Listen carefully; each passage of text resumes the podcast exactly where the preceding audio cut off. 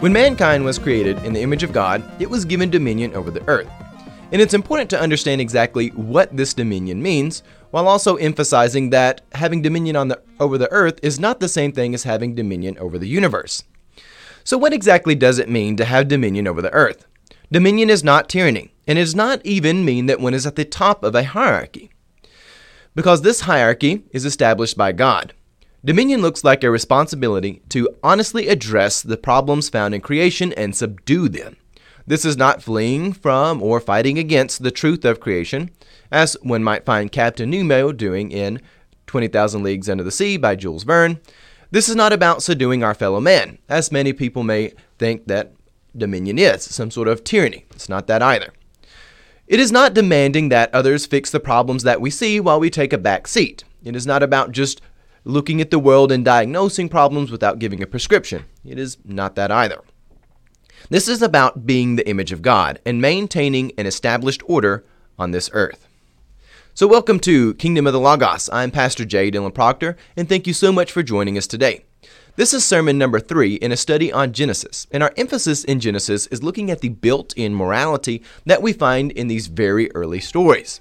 We're going to have a lot of interesting things that we discuss here, and we're going to have a very enjoyable time together.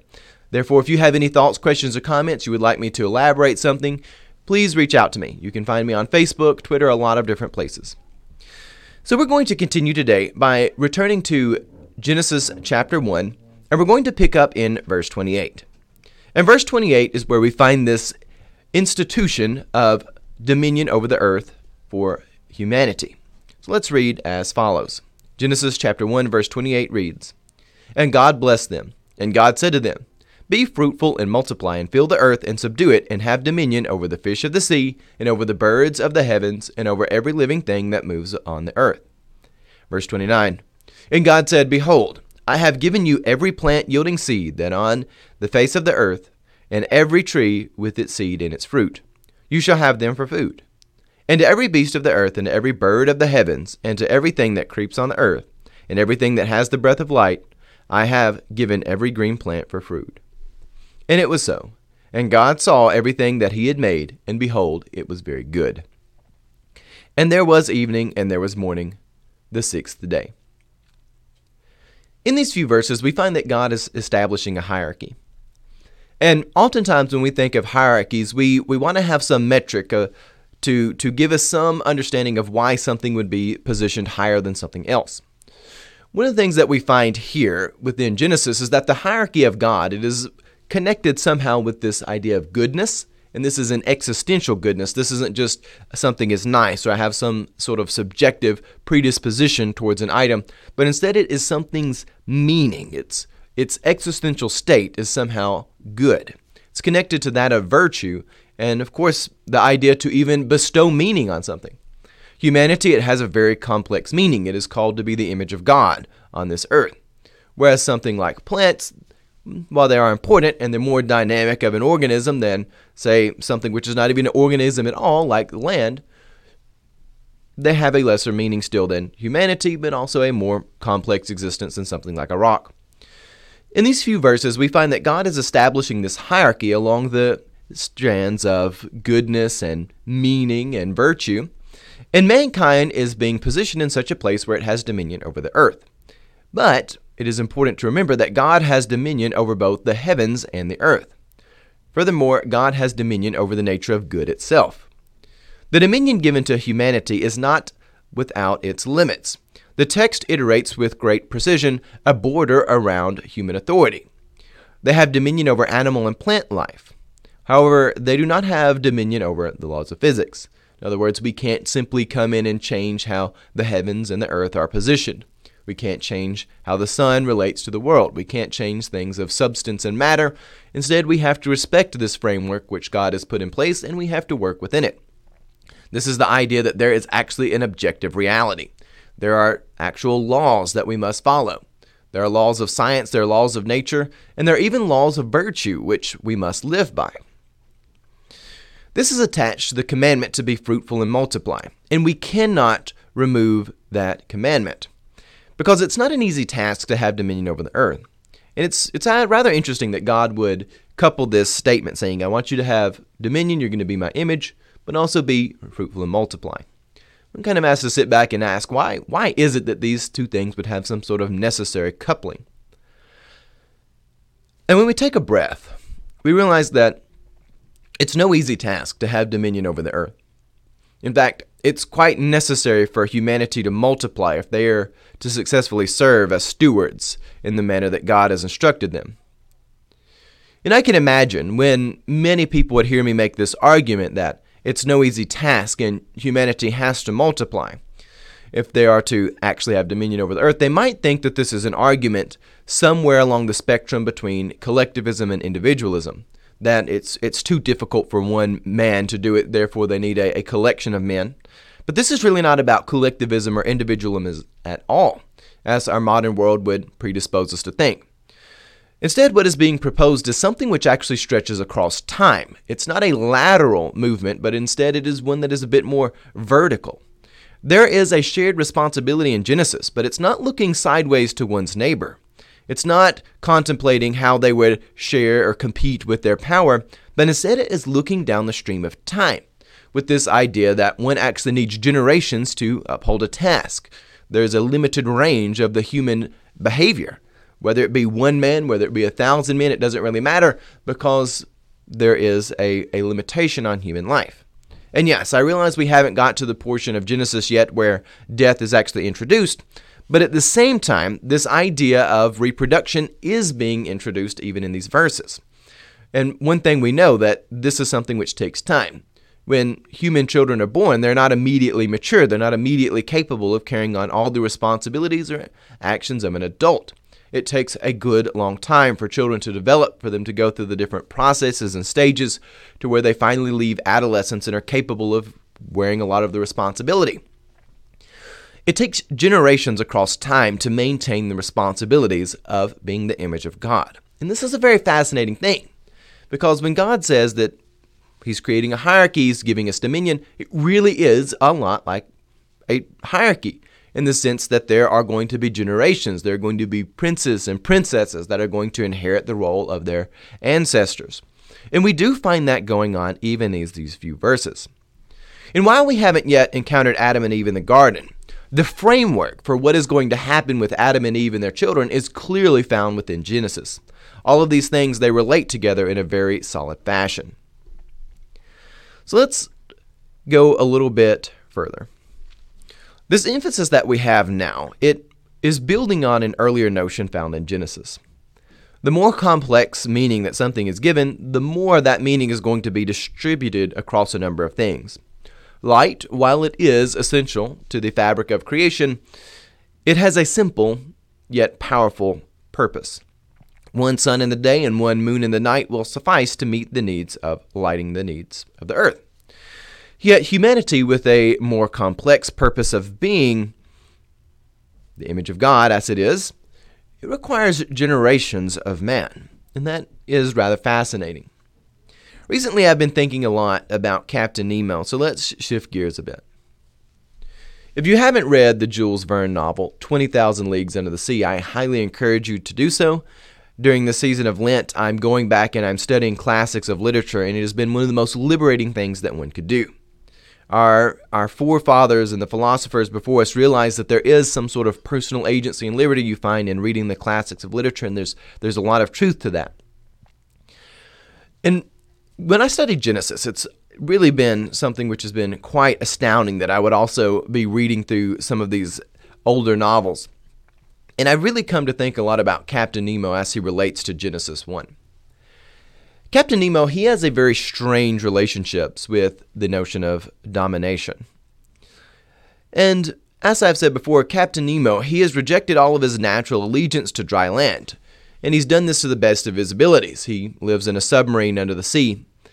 He openly refuses to ever set foot on dry ground, and he lives his life under the sea, pretending that he is in a place of liberty, but realistically, he has built for himself a prison.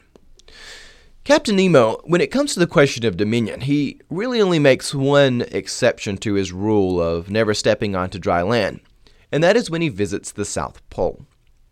As his vessel mounts the shore, he breaks from his tradition of never stepping on land with a simple justification that he will only step there because no man has ever done so before. In this, we find that he is willing to have dominion over the earth so long as no one has ever done it before him. In this act, we find a conflict of different understandings of what it even means for God to give humanity dominion. Captain Nemo, who has made himself a prisoner to his own will, he refuses to share dominion with any other man. And it's interesting because, again, this is not just a sideways movement. It's not that he doesn't want to share it with his neighbors, but it's also where he doesn't want to share dominion with anyone across time. His argument for stepping onto the South Pole is that no man has ever stepped there before. None of the ancestors of humanity, no one behind him, and likely no one after him in the immediate future will ever do this. He's only willing to do something untouched by humanity. He wants to disconnect himself from the long heritage we have of having dominion over the earth. He wants to separate himself from this calling. And again, it's not a simple calling, like one may be called to ministry in a sense, or one may be called to be a teacher, or one may feel obligated to be a protector in some sort of forces which do that. But instead, it is the inherent state of humanity, with its ability to reason, with its ability to think, with its ability to create and to design things. This is where we find the calling to have dominion over the earth. And this is the very existential state of humanity which Captain Nemo wants to shirk. And it's not an easy thing, it's, it's something which really creates a lot of problems. Captain Nemo does not want to deal with the consequences of human life, and thus he will only have dominion over somewhere which is entirely free of any of the effects of human life. But sadly, this evasion only erodes his soul, and it's quite obvious to those who are around him that this is, is not a reasonable way for one to execute their life. He is quite literally forced all the way to the South Pole in order to find untouched land. This is not practical by any stretch of the imagination. In fact, it's confined to a science fiction book because it is quite fantastic. To Nemo, he wants to have dominion, but he wants to do this in a way that he can control. He wants to be the ultimate judge. Of course, this creates nothing but turmoil within himself. Because he is not merely fighting against the sins of humanity, although he proclaims that that is what he is fighting, but he is also fighting against the fabric of creation. And this fact is quite clear from the fact that he, well, he gives himself and his crew all sorts of deadly troubles while trying to live in a submarine boat. To Captain Nemo's point, though, he is somewhat justified in thinking that it is unjust for the particular sins of one aspect of humanity to cause suffering for those who are at a different side of humanity. Rarely do people openly invite sin into their lives, and it does seem rather unfair that one would have to live with the consequences of other men. Sometimes sin comes in and tricks people, and other times it just thrusts itself upon them. But the reality is, is the suffering and consequences of human sin. It is an aspect of life which we all must address. And so when we are called to have dominion over the earth, we can either have a, a dominion which takes all of this into accord, and we want to be honest about it, or we can set on on a fantastic journey and try to find ourselves somewhere like the South Pole where we can execute our dominion in a perfect vacuum. Though if we move to that perfect vacuum, we have lost everything which makes humanity humanity. You've separated yourself out and put yourself in a prison. So, what exactly does dominion look like? From Genesis, we gather that dominion looks like responsibility. And when I say responsibility, I really want us to think about this word. Because responsibility is actually pretty well defined in Genesis 1. It's a responsibility to honestly subdue creation. Again, this is not subduing our fellow man to make them be under us as a tyrant would oppress others. This is not about subduing things that we can recreate them in our own image because we ourselves are created in the image of God.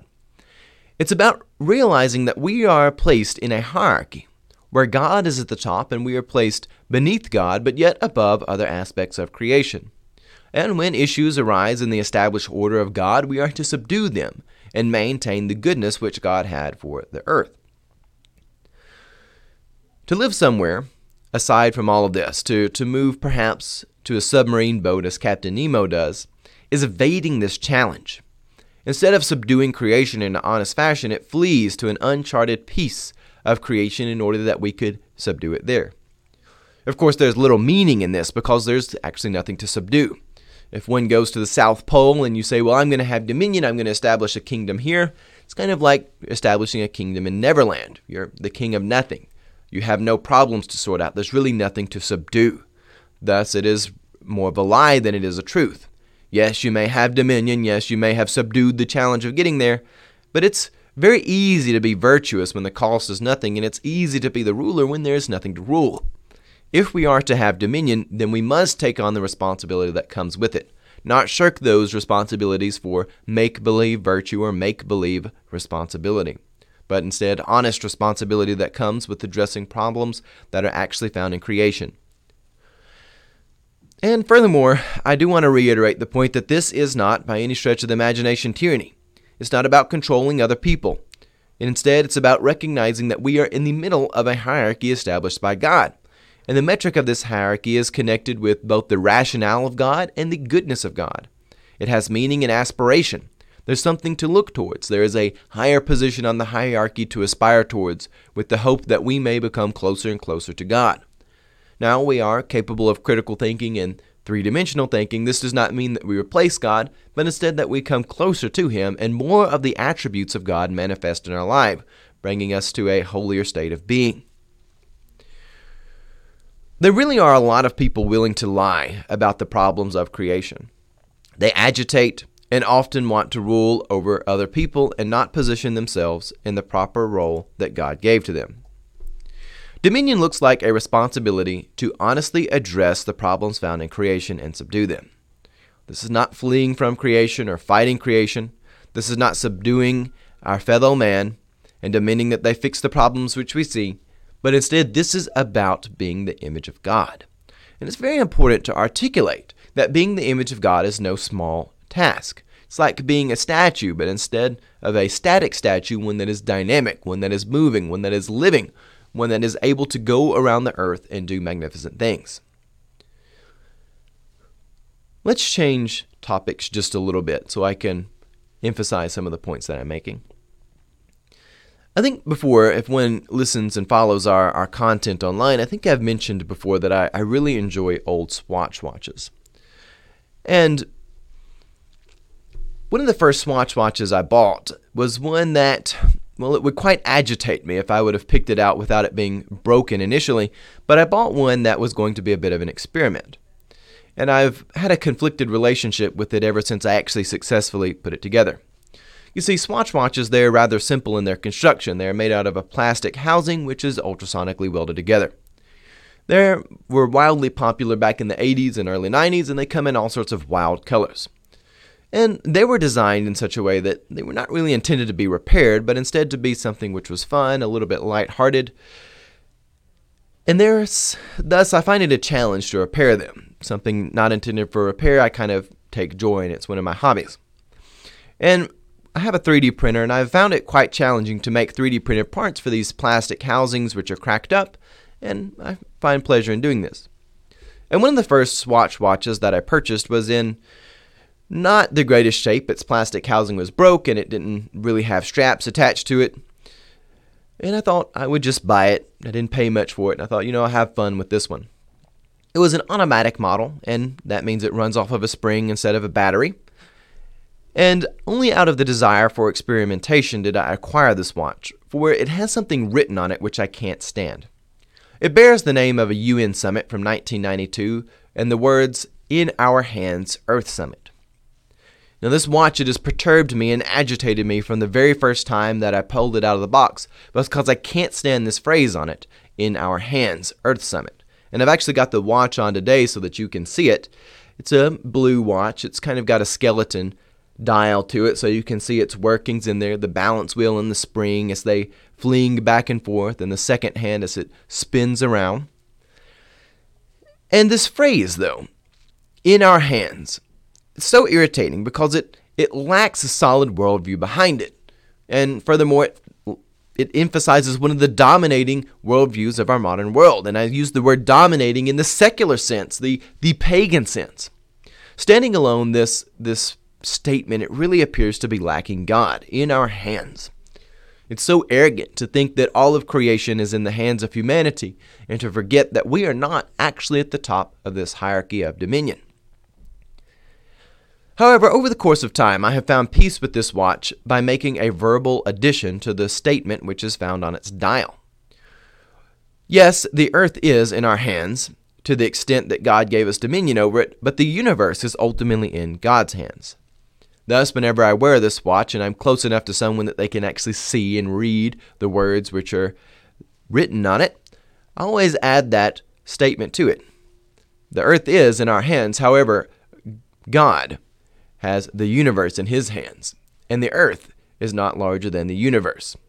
There is truth to the fact that we were given dominion over the earth, but at the same time, God has dominion over the universe.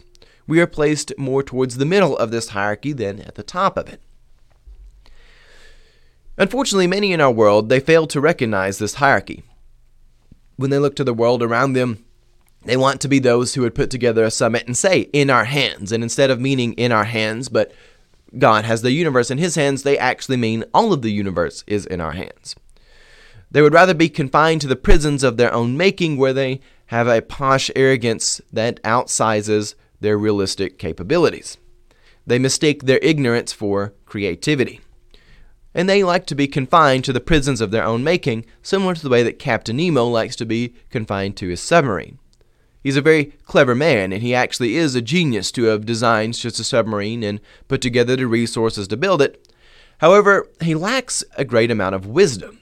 He has a seemingly endless knowledge of the sea, but yet his wisdom on liberty is extraordinarily lacking. And as are many of the people who put together such phrases as In Our Hands Earth Summit.